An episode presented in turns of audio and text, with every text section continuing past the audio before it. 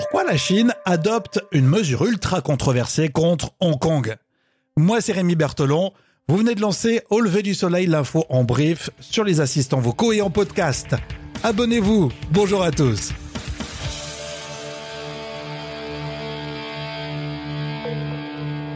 Au lever du soleil? Avec Rémi.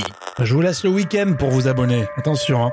À la une de ce podcast, le Parlement chinois adopte une mesure controversée sur Hong Kong. On a regardé France 24. Un texte controversé qui vise à interdire les actes de trahison, de sécession et de subversion contre Pékin et qui a suscité notamment de grandes manifestations sous tension ces derniers jours euh, à Hong Kong. Et du coup, les militants pro-démocratie à Hong Kong voient ici une tentative de reprendre la main sur l'ex-colonie britannique. Armel Charrier, France 24. C'est bien ça, hein? Ah oui, tout à fait, Pauline. Ah non, moi c'est Rémi, mais c'est pas grave. Euh, dans cette démarche, concrètement, ça veut dire que pour euh, les citoyens hongkongais, euh, la sécurité ne sera plus aujourd'hui faite par Hong Kong, mais par la Chine continentale. En clair, pour si l'on veut par exemple mener un procès par rapport à, à l'opposition, à des opposants, on peut tout à fait envoyer des policiers de Pékin qui viendront à Hong Kong enquêter, qui écriront leur rapport et ensuite la justice sera effectivement faite, faite sur place. Vous vous posez la même question que moi, vous voulez savoir quel est l'objectif de cette loi? Elle vise tout simplement en fait euh, à mettre fin au statut spécial de Pékin qui normalement devait se de, Hong Kong qui normalement devait se poursuivre euh, jusqu'en 2047. Les opposants l'ont parfaitement compris. D'ailleurs dans le texte, il est marqué que il faut justement s'en prendre à des actes de trahison, des actes de sédition ou des actes de sécession. En clair, c'est ce que reproche Xi Jinping aux Hongkongais. Toujours sur France 24, on a essayé de comprendre pourquoi les États-Unis ont formellement conclu que Hong Kong ne jouissait plus de l'autonomie promise par la Chine. Là, ce sont des mots qui ont été euh, choisis parce que c'est Mike Pompeo, qui est le secrétaire d'État américain, qui a dit que la Chine avait, euh, Hong Kong, avait perdu son autonomie vis-à-vis de la Chine. Et ce n'est pas une déclaration parce que, en fait, il y a un statut spécial de Hong Kong et ce statut spécial donne droit à des aides euh, et à des accords économiques et financiers.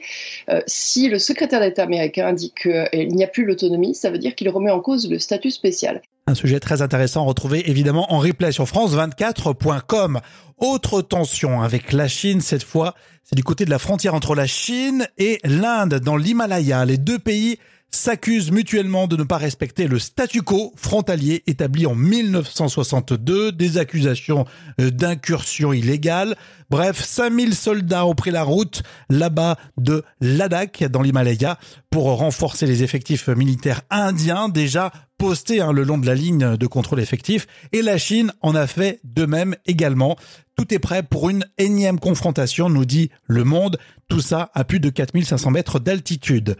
Et puis Macron ira ou ira pas en Russie? Moscou a lancé une invitation au président Emmanuel Macron au grand défilé de commémoration de la victoire de l'Allemagne nazie organisé le 24 juin dans la capitale, on avait déjà parlé. Eh bien, l'Elysée a réagi à l'annonce en disant ne pas être au courant.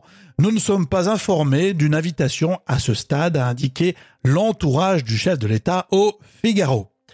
N'oubliez pas dans l'actualité musicale, il y a un collectif de 142 artistes, dirigeants de radio et festivals qui se sont mobilisés et qui ont signé une tribune à l'initiative de la SACEM pour soutenir la scène française. Entre autres signataires, il y a Clara Luciani. Justement, on l'a choisi cette semaine. Si vous lancez Au lever du soleil, la playlist sur Deezer, vous écouterez Clara Luciani, le titre La baie. N'oubliez pas, nous sommes sur les enceintes connectées. OK Google, quelles sont les dernières infos au lever du soleil?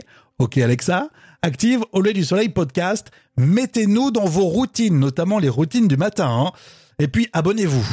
Dans l'épisode précédent, on se demandait pourquoi François Ruffin avait piqué une colère contre sa propre proposition de loi. On vous souhaite le meilleur et un bon week-end.